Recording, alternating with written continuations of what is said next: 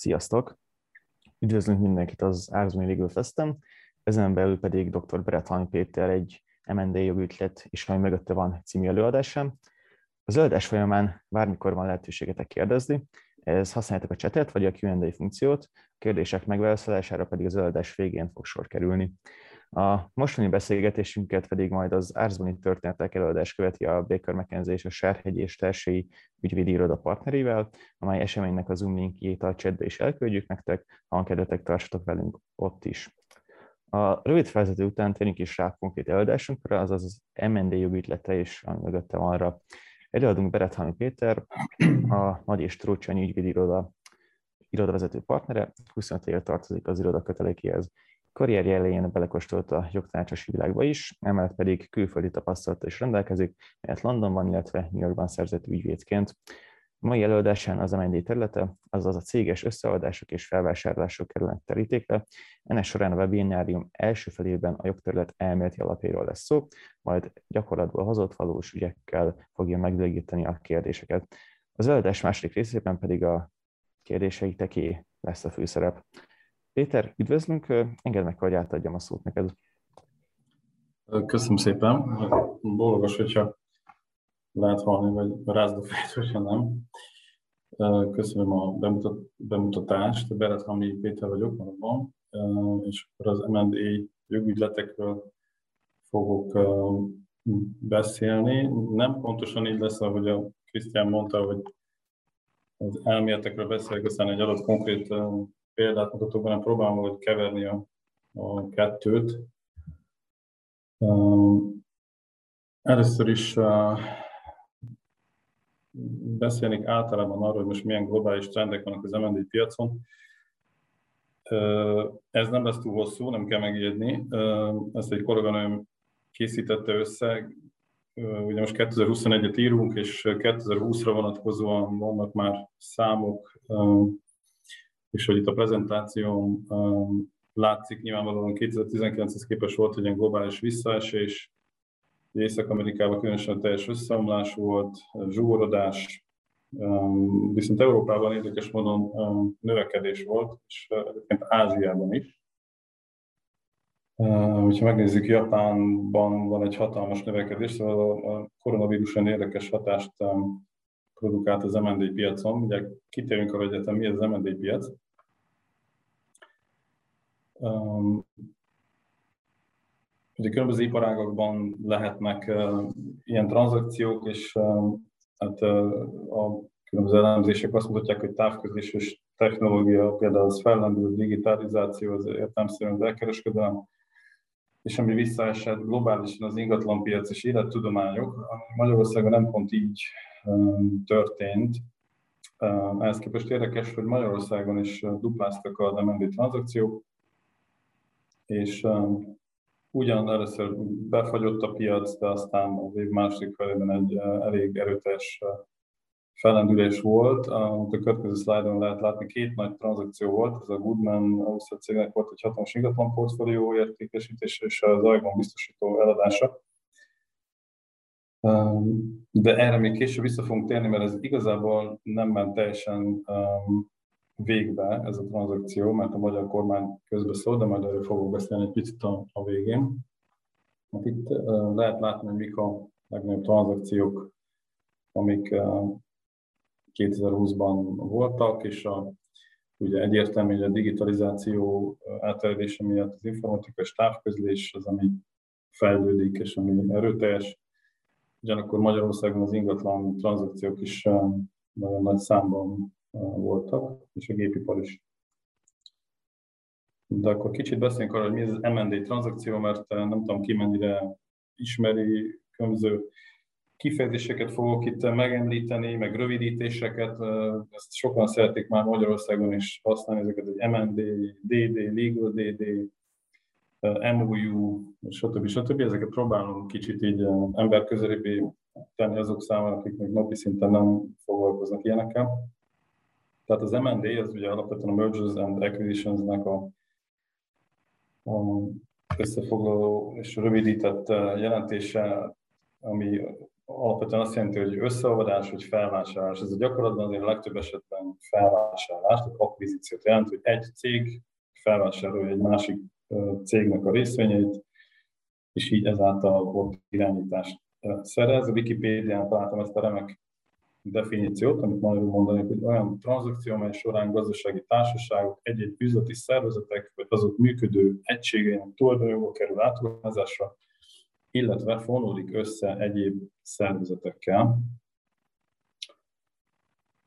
Viszont mi az, hogy M&A tranzakció? Alapvetően két nagy típusa van. Van a share tranzakció, tehát az, amikor mondjuk magyar jogi nyelvre lefordítva, vagy egy üzletrészt, egy Kft-nek az üzletrészét, vagy egy részvénytársaságnak a részvényét ruházzák át. Most nem fogok belemenni a, a nyilvános részvénytársaság vagy a tőzsdei ilyen tranzakciókban, hanem a, a privát, az átkörű tranzakciók kerülnek itt egyáltalán megismét felsorolásra. Tehát, hogy mi az üzletrész, én most meglepődtem, mert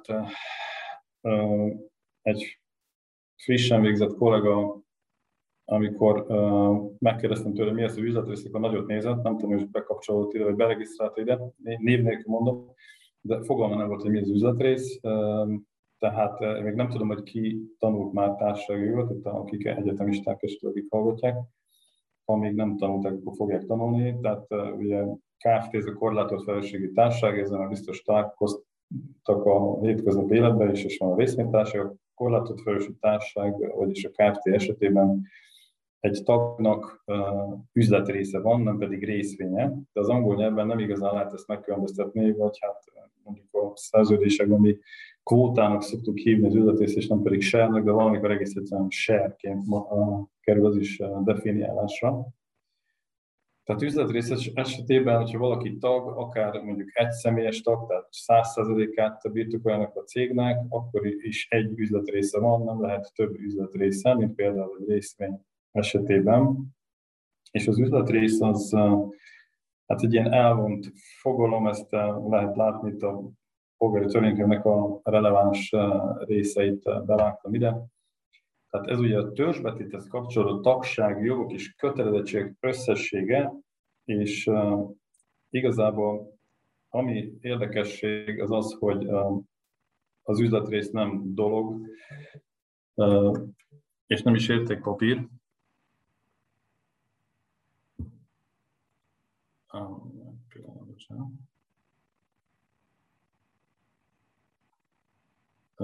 közben kaptam amit csetet, hogy szakadozik a vonal, remélem nem nagyon szakadozik.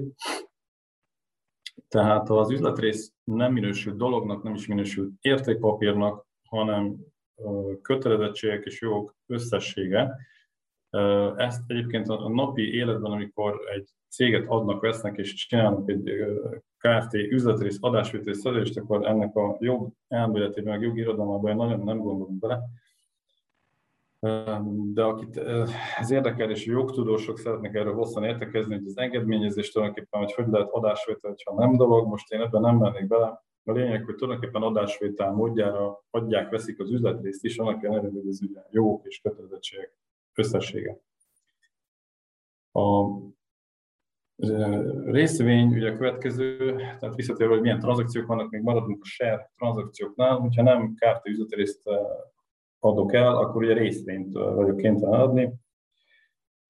Itt most bevágtam szintén a jogszabályokat, nem fogom ezeket itt teljesen elmondani, de a lényeg ennek az, hogy a részvény ez dolog, mégpedig egy értékpapír, és két típusa van, ez lehet egy nyomtatott, materializált részvény, és lehet egy dematerializált, ez az elektronikus részvény, és ennek megfelelően az átruházásokra különböző szabályok vonatkoznak, a nyomdai részvényt alapvetően főszabály szerint forgatmányjal tudom átruházni, ami azt jelenti, hogy a nyomtatott részvények a hátoldalára ráírom, hogy én, Beretami Péter, átruházom ezt a részvényemet Kovács Józsefre.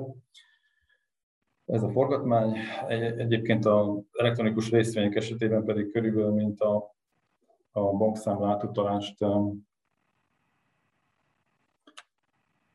egész egyszerűen át kell utalni a, a részvényt.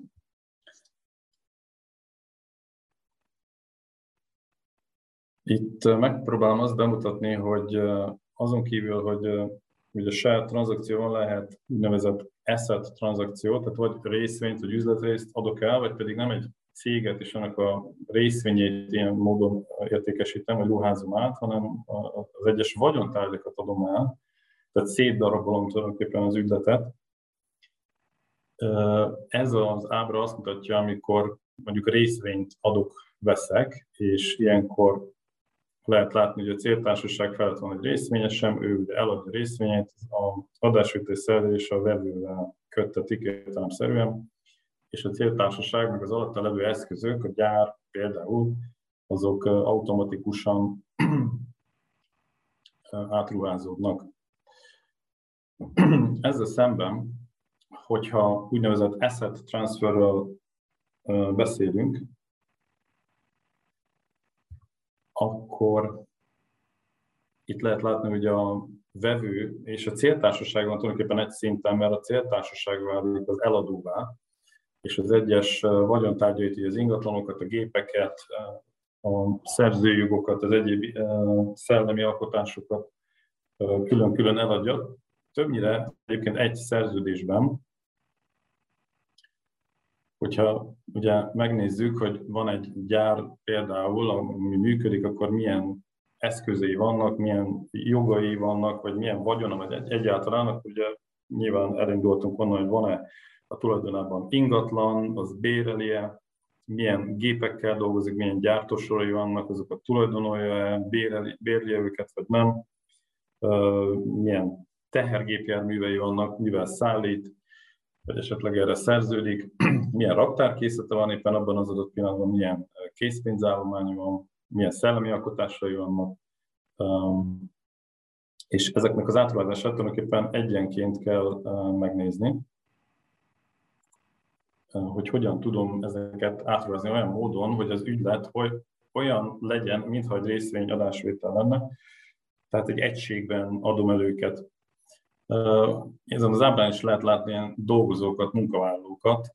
Ezeket is átruházzuk úgymond, de tulajdonképpen ehhez nem kell különösebb cselekmény, nem tudom, ki tanulta a munkajogot, de munkajogban, és ez egy Európai Uniós irányelv alapján, ilyen esetben, amikor eszközöket, meg üzletágat ruháznak át, akkor a dolgozó az kérdés nélkül átruházódik. Tehát igazából őt meg kell tájékoztatnom kell arról, hogy nem Kovács BT-nél dolgozik, hanem Kis BT-nél dolgozik március 1-től mondjuk. Itt egy picit ez ennyiben, ennyiben, vagy annyiban komplikáltabb, hogy ha egy munkavállaló adott esetben több területen is dolgozik, nem csak az adott üzletákban, hanem ő a cégnek az életének másik szegetében is dolgozik, akkor meg kell azt vizsgálni, hogy melyik a domináns. Itt próbáltam felvázolni egy példát, egy ilyen asset transferre, mert nyilván egy részvényt vagy egy KFT üzletrészadásétet könnyebb elképzelni, hogyha ilyen eszköz átruházási megállapodás van, vagy ilyen tranzakció van, akkor például nézzünk egy ilyen esetet, amikor egy gyár tevékenységét értesítik, értékesítik Magyarországon, ezeket még bérelt ingatlanon végzik ezt a tevékenységet, és vannak saját tulajdonú ingatlanaik is, ezek különböző pontokon vannak, 100 munkavállalója van, de ebből mondjuk 15 nem vesz részt a gyártásban, a beszállítói külföldiek, de vannak főleg magyarok is, raktáron vannak késztermékek, alapanyagok, és szabadalmakat nem használnak, de speciális gépek vannak, és a gép sorok is különböző tulajdonban vannak. Ugye azért mutatok be egy ilyen példát, mert egyébként ez perpent egy ilyen ügyben dolgozom, tehát ez nem is ugye nagyon valóságtól erőgazkodott példa. Ilyen esetben ugye elég szertágozó szerződés állományt kell létrehozni, mert a gépsorokat az anyavállalat tulajdonolja adott esetben, akkor vele kell az adásvételi szerződés vagy lebonyolítanom. Akkor most rátérnék a, arra, hogy egyébként egy ilyen M&A tranzakcióban milyen főbb aktusok vannak, vagy milyen főbb dokumentumok vannak. Ugye kezdtem az elején mondani azt, hogy különböző ilyen kifejezésekkel szoktak dobálni az ilyen tranzakciókban. Egyébként mostában sok filmben is látom, akár az HBO-n, vagy Netflixen, hogy NDA-t mondanak, Például majd mindjárt kitérünk, ugye van Information Memorandum, Letter of Intent, Legal Due Diligence, aztán ugye vannak maguk az adásvételi szerződések, lehetnek versenyjogi összefonódással kapcsolatos engedélyezések, lehetnek egyéb szektorális engedélyezések, egyéb jogszabályok meghatározott korlátozások, és ahhoz, hogy egy tranzakciót lezárjunk, előtte még lehetnek egyéb feltételek is, és aztán van maga a zárás, az a zárul a tranzakció és a jogügylet. Akkor kezdeném a NDA-jel, találtam egy ilyen Eilish nótát, ami új, azt hiszem, és hát ez arról szól, hogy Billy Eilish nem akarja, hogy egy fiatal ember kifecsegi a titkaikat, ezért aláírott vele egy NDA-t, ebben még akkor lehet már érteni, hogy az NDA az ugye egy ilyen non-disclosure agreement, vagyis tulajdonképpen egy titoktartási megállapodás, és hát ennek a tartalma az, hogy meghatározzák, hogy milyen információkat kell bizalmasan kezelni, mennyi ideig, kinek lehet adott esetben mégis kiadni, milyen szankciók vannak, hogyha megsértik, milyen jog alatt van ez. Ugye Amerikában ezek fontosak, mert ha nem ilyenek alá, akkor tulajdonképpen bármit lehet mondani. Ugyanakkor Magyarországon ennél azért egy kicsit bonyolultabb a, a dolog, mert itt Magyarországon van az üzleti titok védelméről egy törvény, az korábban a PTK szabályozta, onnan ezt kivették, és 2018 óta tulajdonképpen ezt szabályozza, ennél hosszabban, mint amit én most kivetítek. És ezt szabályozza a know is, és ez védi tulajdonképpen a know A PTK megmaradt, mint egy ilyen mögöttes titokvédelem, ott a magántitkot védi a PTK, illetve van egy kisegítő alkalmazás, mert ugye azt mondja, hogy ha szerzőjogi vagy iparjogvédelmi vagy üzleti titok védelméről szóló jogszabály nem tartalmaz valamit, akkor azt is tulajdonképpen a PTK védi a magántitoknak megfelelően. Ettől függetlenül Magyarországon is mindig alá kell írni egy ilyen titoktartási nyilatkozatot, mielőtt elindul egy tranzakció, ezt sok esetben nem is csak mondjuk a tanácsadó cég írja alá, hanem sok esetben magukkal az egyes tanácsadók is aláírtatják. Van egy olyan irat, ami úgy hívjuk, hogy Information Memorandum, ezt más néven is hallhatjátok, Offering Memorandum, Investment Memorandum, vagy Sales Memorandum, ez nagyjából ugyanazt jelenti és ez egy összefoglaló, ami egy értékesítés előtt egy ilyen kis információs csomag tulajdonképpen a cégről, leírják röviden a működést, a telephelyeket, pénzügyi adatokat, a menedzsmentet bemutatják, a kereskedelmi üzleti partnereket, lehetőségeket és a, a várható jövőképet, ami az üzletben várható. Utána nagyon sok esetben, és most is én többiet is tárgyalok éppen, vagy letter of intentet akarnak a felek aláírni, vagy heads of terms, ez a HOT, vagy a letter of intent, ez az LOI, term sheet, memorandum of understanding, MOU. Ha ilyeneket hallottuk, az nem kell megérni, ez nagyjából ugyanazt jelenti mindegyik.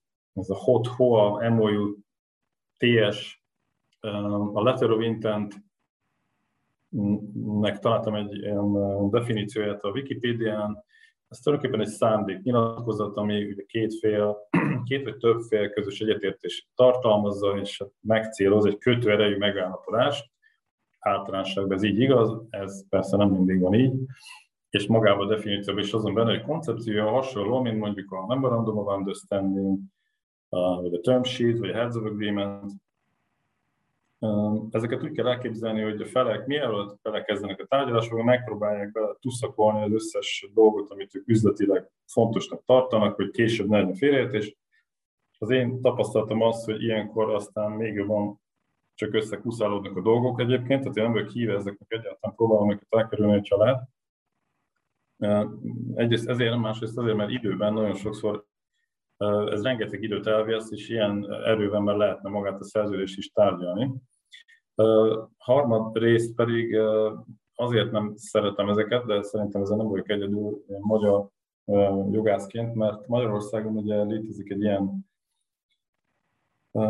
dolog, hogy előszerződés, és hogyha a felek előszerződést kötnek, akkor tulajdonképpen kötik magukat ahhoz, hogy később egy, egy adott szerződés létrehoznak, tehát adott esetben kötnek egy előszerződést arra, hogy később egy átruházási adásvételi szerződést kötnek az adott üzletrészre vagy adott részvényre. És hogyha ugye a Heads of Terms vagy Memorandum of Understanding aláírásakor ezek a feltételek még nem annyira biztosak, még nagyon zavarosak az üzleti megegyezések, meg jogi feltételek, akkor ennek őszintén semmi értelme, vagy pedig csak ugyan értem, hogy beleírjuk, hogy ez nem egy szándéknyilatkozat a magyar jog értelmében, semmiképpen, persze ettől még minősülhet annak, de meg kell próbálni elkerülni. A következő témakör az Information Memorandum után az, hogy amikor elindul egy ilyen M&A tranzakció, akkor szinte mindig van egy átvilágítás, ezt úgy hívják, hogy due diligence, ezeknek különböző típusai vannak, és különböző esetekben merül fel. Az első pontban beletettem azt, hogy az IBA-nak van egy ilyen Corporate and M&A Law Committee, nem tudom, tudjátok, hogy mi ez az IBA, az IBA az International Bar Association, ami egy ilyen nagy nemzetközi ügyvédi szervezet tulajdonképpen, és kiadott egy ilyen legal due diligence guidelines, amit én nagyon ajánlok, hogy megkeressetek és megnézzetek, mert ez elég jól összefoglalja, hogy egy ilyen átvilágítást tulajdonképpen hogy zajlik, milyen szempontok merülnek fel. Az, ennek a guidelines a logikája megyek most itt kicsit tovább, mert ugye azt feszegeti ez a dokumentum, hogy hol merülnek fel ezek az átvilágítások, és kétségtelen M&A tranzakcióknál, amiről most szól ez az előadás, részvény kibocsátásoknál, akár nyilvánosnál, vagy kötvény kibocsátásoknál, egyéb pénzügyi tranzakcióknál, ilyenben sokszor veszünk részt, hogy olyan átvilágításban veszünk részt, hogy mondjuk egy Shanghai tőzsdén, vagy Yorki tőzsdén, vagy kibocsátás, és az annak az alapjául fekvő prospektusnak vagy információs memorandumnak az alapját ugye az egyes országokban, érintett országokban el kell végezni. Tehát az átvilágítás az nem csak elmendély tranzakciókban van, hanem ilyen tőzsdei tranzakcióknál is van. Felmerülhet vizsgálatoknál, belső vizsgálatoknál, például mondjuk, hogyha Volkswagen vagy egyéb gyárak ugye leleplezőnek bizonyos rossz gyakorlatok által, akkor ilyenkor mindig indítanak egy belső vizsgálatot, és ez által egy átvilágítás. Hogy milyen típusai vannak, hát alapvetően a jogi, én erről beszélek most főleg, de van egyértelműen környezetvédelmi, van forenszik, ami inkább büntetőjogi szabálysértési típusú vizsgálat, van pénzügyi, számviteli, van üzleti típusú, van ami a működéssel kapcsolatos, kifejezetten működési, compliance, engedélyezési kérdéseket vizsgál, és van az értékelési átvilágítás, ahol ugye az értékelést végzik. Egy tranzakcióban különböző tanácsadók vannak, a jogi tanácsadókon kívül vannak pénzügyi tanácsadók, adótanácsadók, ezeket ugyanaz a cég, van általában egy tranzakciós tanácsadó, aki adott esetben az értékelést is végzi, de lehet, hogy van külön egy értékelési tanácsadó is, aztán, hogyha olyan bonyolult dologról van szó, akkor környezetvédelmi tanácsadók is vannak benne. Vagy adott esetben büntető jogászok. A due diligence belül, tehát a legal due diligence, amiről mi most beszélünk az M&A tranzakció kapcsán, ez egy folyamat, melynek során az M&A tranzakció jogi kockázatai begyűjtésre, megértésre és kiértékelésre kerülnek, Ugye azt mondja az Investopedia, ezt onnan idézem. Tehát az átvilágítás az semmi más, mint hogy megismerem azt a céget, azt a céltársaságot, amit meg akarok venni, megnézem a jogi dokumentumait, körülményeit, főbb vagyontárgyait, kötelezettségeit. Ennek az átvilágításnak van egy menete, és sok minden függ azon, hogy én kit képviselek. A legtöbb esetben azért a vevők ket képviseljük mi ügyvédek, hogyha átvágítást csinálunk, de természetesen van olyan, hogy a eladó készíti el az átvágítási jelentést, és adja át egy szép csomagban a vevőnek, hogy ő erre támaszkodhat. És van olyan eset, amikor utána a vevő már nem is vizsgálódhat, vagy még attól függetlenül lehet, hogy bizonyos körben ő vizsgálódhat utána. Az átvilágításnál az első legfontosabb, hogy azt határozzuk meg, hogy mire terjed ki milyen típusú szerződéseket, milyen típusú dokumentumokat kell nézni, milyen mennyiségben, milyen kockázatig, milyen értékben és időben ez hogy néz ki. Tehát visszamenőleg egy évig nézem, száz évig nézem, háromezer évig nézem, meddig nézem.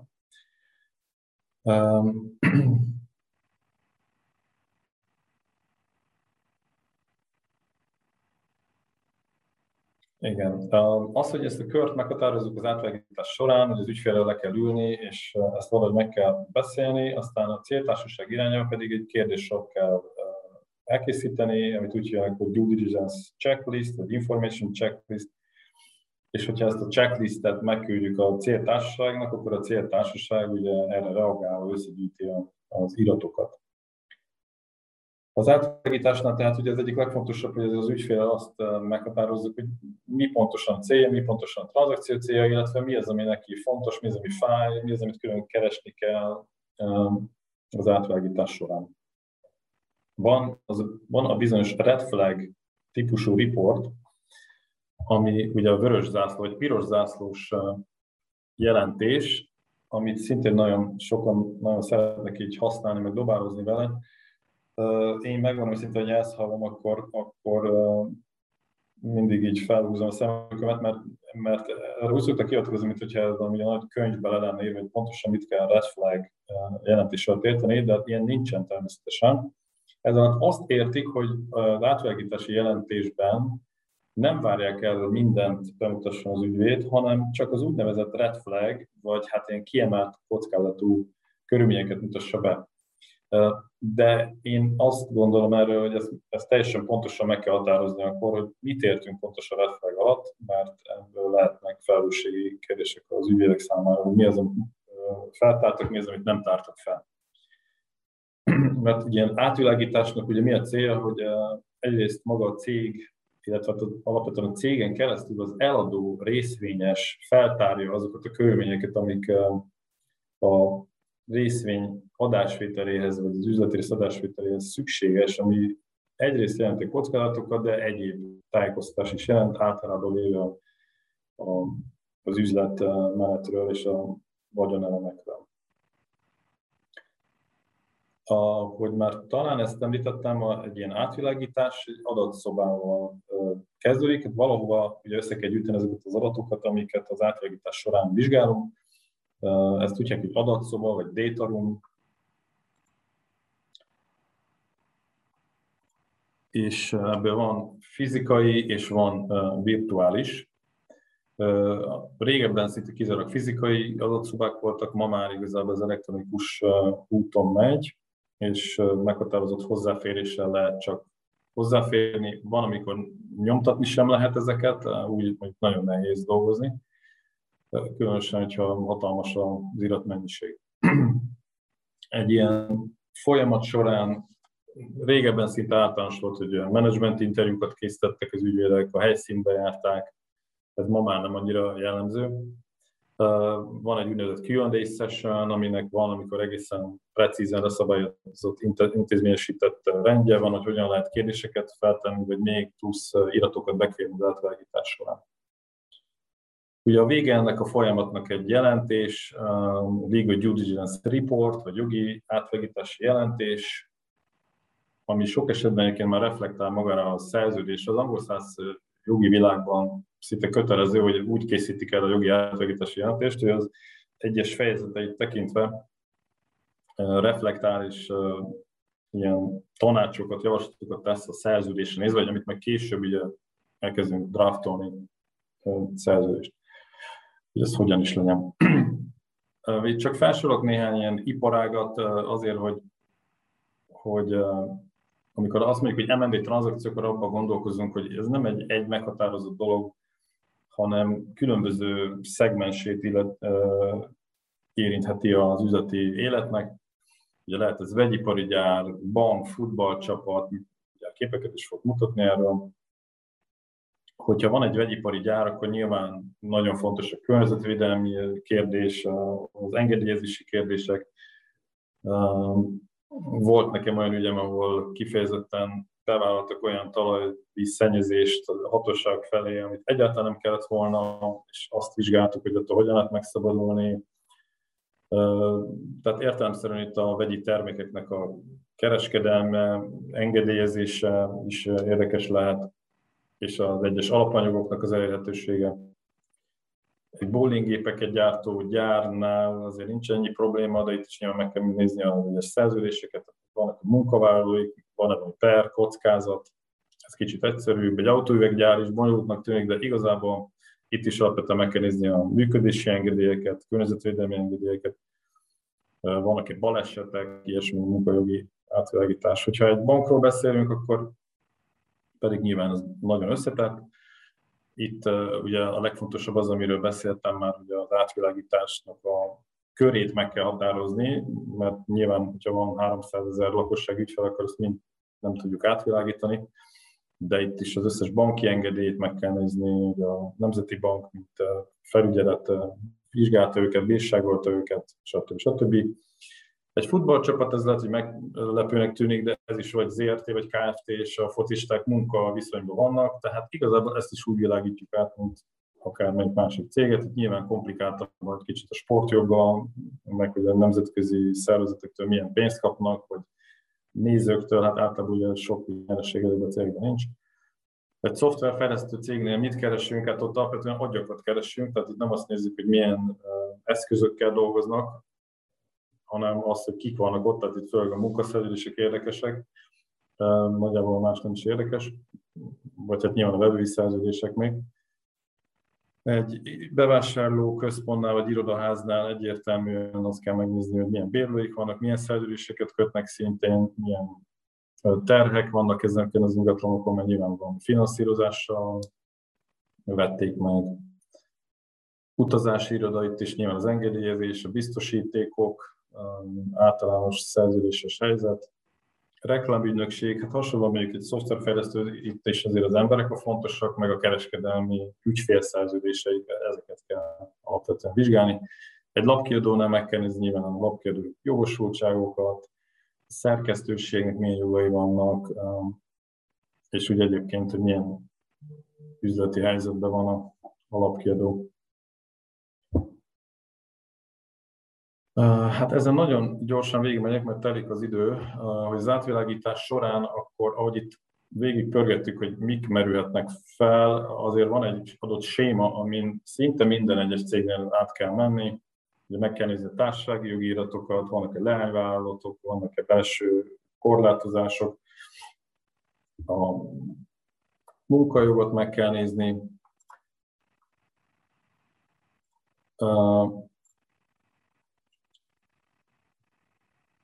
és akkor pörgetem. Ingatlan, ahogy már korábban az egyik ügy kapcsán említettem, itt meg kell nézni, hogy bérleti szerződés van de meg kell nézni a megközelíthetőséget, a szolgalmat, itt még néha nem árt be is járni az ingatlan.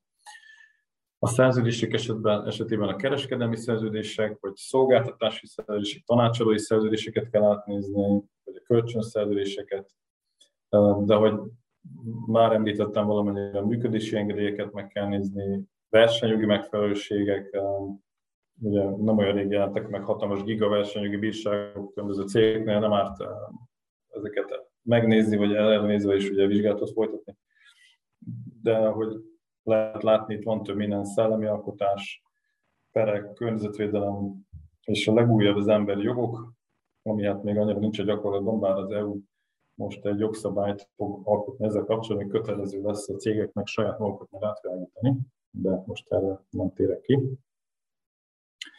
Hogyha lezárul az átvágítás, akkor most még nagyon röviden összefoglalnám, hogy akkor ugye sor kerül egy részvényadásvételi, vagy üzletrészadásvételi szerződésre.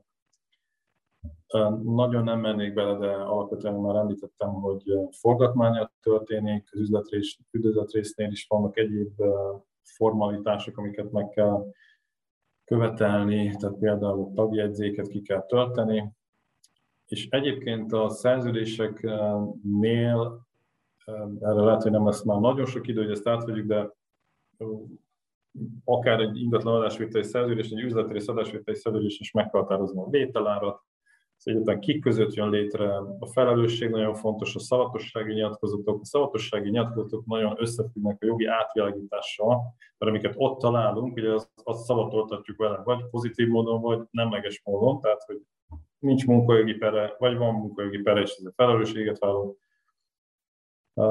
A zárás feltételét meg kell határozni, ami alatt azt kell érteni, hogy meg kell határozni, hogy hogyan lehet a tranzakciót lezárni, kell hozzá versenyjogi engedély, bármilyen más engedély, erre mindjárt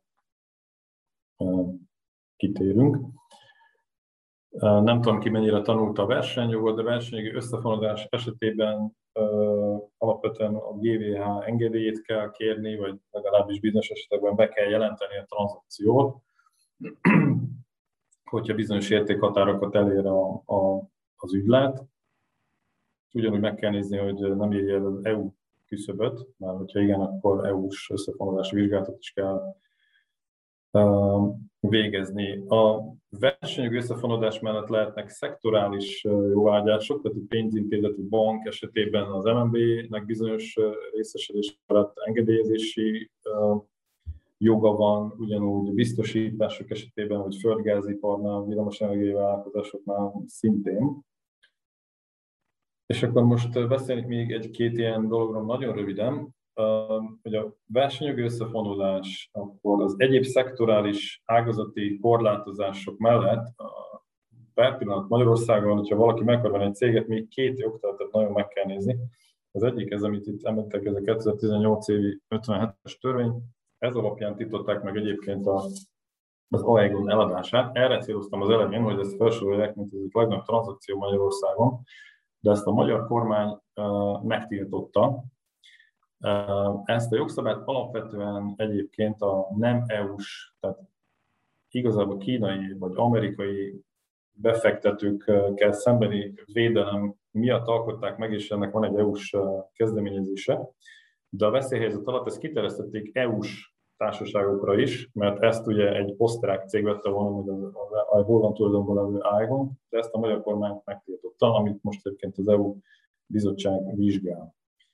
De hogy ne legyen ilyen egyszerű, van egy 2020-as törvény, ami egy 2020-as kormányrendeletet váltott föl, ahol szintén nagyon hasonló elv mellett bizonyos szektorok és iparágokon belül ott kifejezetten már EU-s vállalkozásoknak is bejelentési kötelezettséget írtak elő a COVID-ra való tekintettel.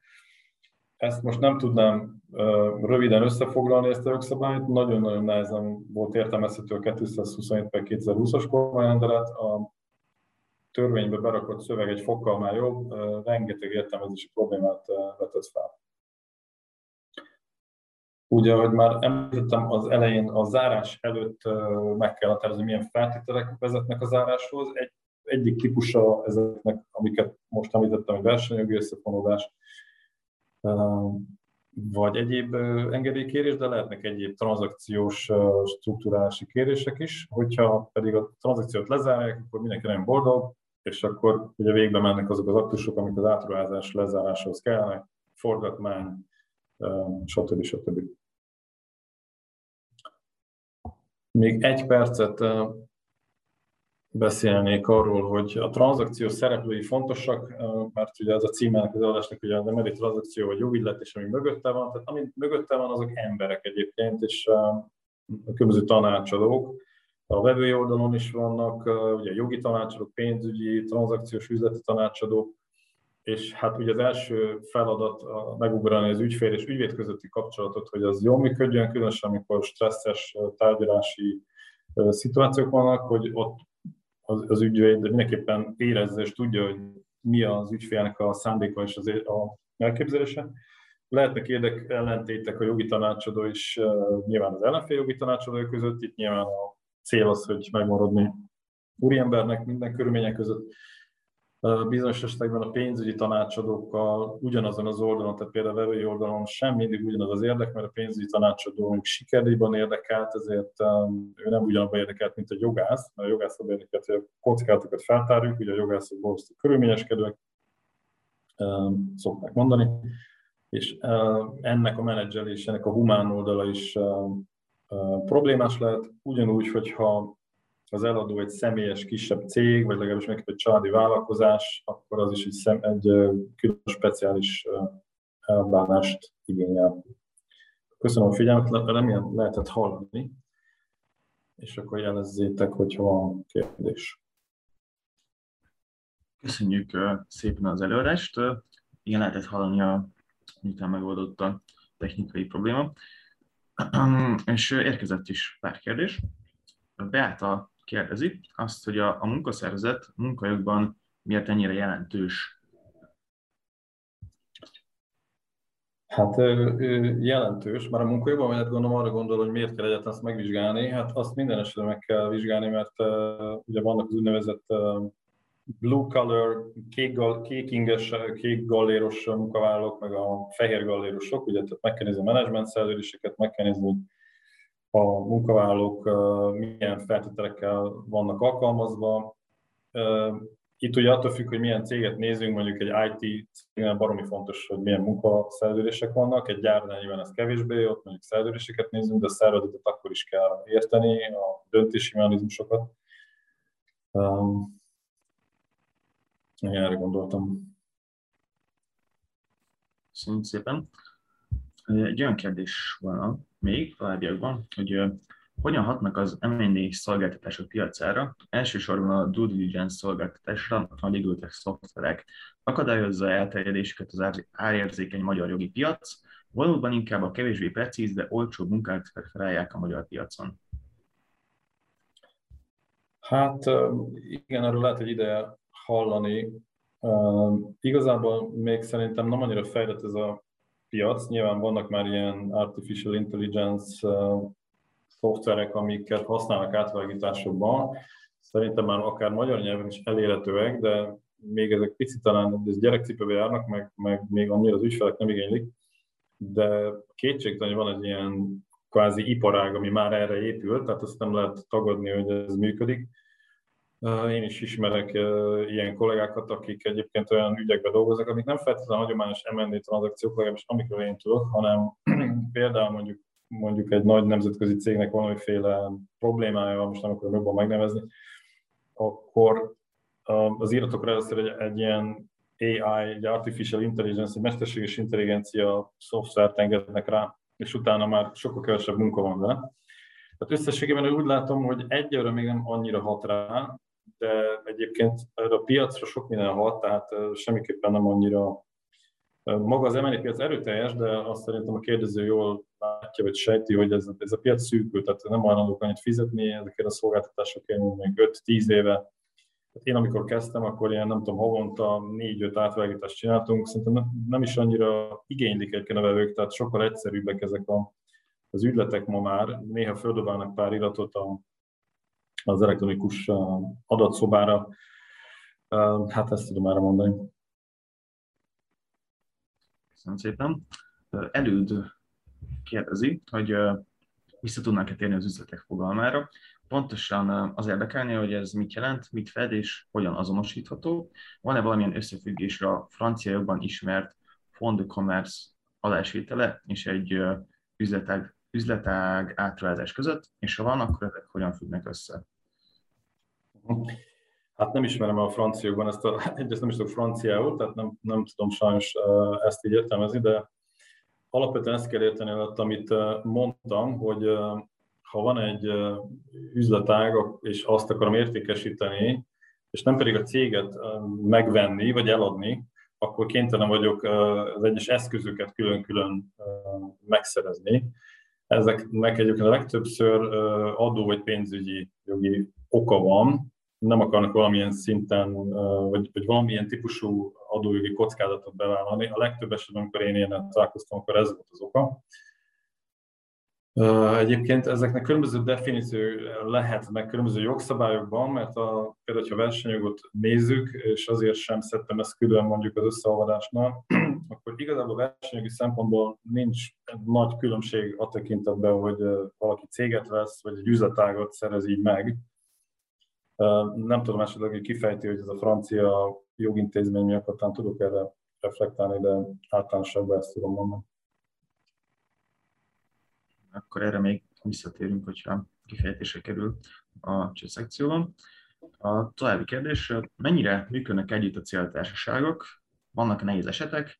Találkozott-e már olyan ügyjel, amikor egy jogi kockázat meghiúsította a tranzakciót?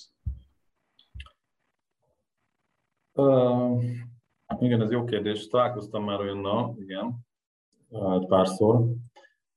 Hát ezek úgynevezett dealbreakerek, mondjuk ezzel a tárgyalásra persze sokan sokszor dobáloznak, hogy ez dealbreaker, és akkor felállunk az asztaltól. De ténylegesen valami, valamikor ez előfordul. Igen, ez talán a slide végén volt, csak már nem fejtettem ki, mert már nem akartam az időt rabolni, de mondjuk ez, ez valóban egy faktor szokott lenni, amikor átvilágítunk, és például, hogyha egy családi vállalkozást világítunk át, akkor, akkor általában ellenségesen fogadják magát az átvilágítást, tehát ugye úgy, úgy érzik, hogy valamit elkövettek, és őket most már bűnösként vizsgálják. Ezért főleg ráadásul még így a rendszerváltás után volt szerintem, ma már kicsit professzionálisabban állnak hozzá, szerintem a szereplők úgy általában. De, de van ilyen igen sokszor, nekem többször volt ilyen nyilván fiatal korban az ember nem is annyira érzékeny erre, hogy mit, hogy kérdez, milyen stílusban kérdez meg, tehát ez, ez valóban szerintem egy olyan dolog, amivel foglalkozni kell, az ember átvilágít, és ne, nem csak mondjuk elektronikus adatszobát néz, és egyáltalán nem találkozik emberekkel, mert valljuk be egyre többször azért ez van most már manapság. Még azt hiszem az volt a kérdés, hogy volt-e ilyen, amikor egy ilyen kockázat, feltárt kockázat. Igen, reméltem, ezt a kérdést megkapom egyébként, mert nekem volt egy, és ezt azóta is egy dilemma számomra, hogy akkor volt-e értelme egy túlokoskodnom azt az átvágítást.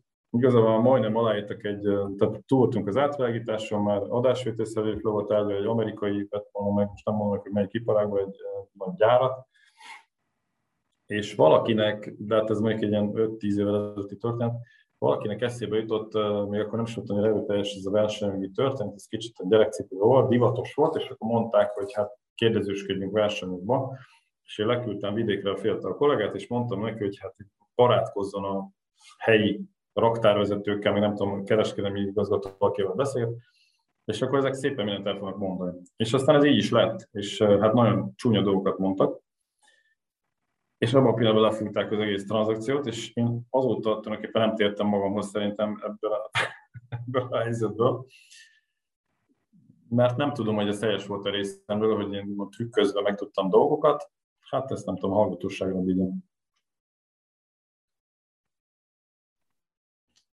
Szépen a választ. És még egy kérdés volna. A Nagy és Trulcsányi ügyvédiroda nem tekinthető egy az MND területén minden üzleti igényt kielégíteni képes szolgáltatónak, míg például egy Big Four, ahol valamennyi szolgáltatás megtalálható, igen. Ez előny vagy hátrány egy MND ügylet során, elsősorban a különböző due diligence-ek elvégzését, összehangolását illetően.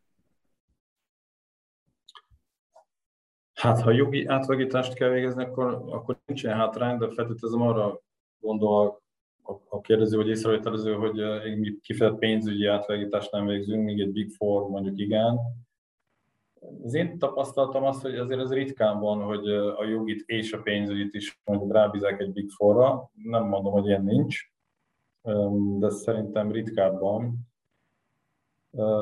Tehát egyrészt azt tudom mondani, hogy nyilván a Big Four egyébként a piacon megkerülhetetlen, és nyilván egy versenytárs általánosságban, de de ugye a piac általános nehézségeiben ezt nem érzem annyira nagyon nagy súlyban. Köszönjük szépen a válaszokat, és érkezett üzenet, hát van.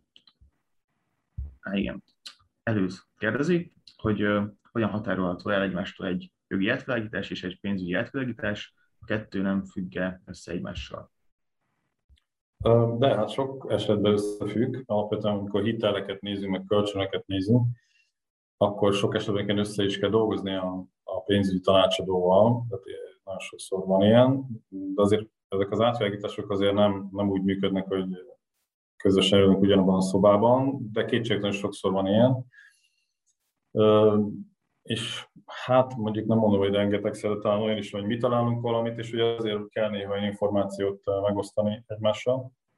A pénzügyi és adó vizsgálat azért más, mint egy szerződéses vizsgálat, mert, mert mi alapvetően persze megnézzük a kölcsönszerződéseket, meg, és azt inkább olyan szempontból, hogy milyen biztosítékok vannak mögötte, ők meg ugye ilyen pénzügyi szempontból nézik, tehát hogy meg a könyveléssel rendben van-e, a adójogilag ez rendben van, vagy ennek milyen következménye van, de valóban van egy ilyen közös határterület. Köszönjük szépen a válaszokat, és köszönjük szépen a beszélgetést is Bertvan Péternek. A következő eladásunkig itt a chatben megtaláljátok, illetve ha regisztráltak, akkor e is kaptatok már róla értesítést. Nézzetek körül a többi eventen is, és reméljük, hogy látunk még titeket a Lidl során. Köszönjük szépen!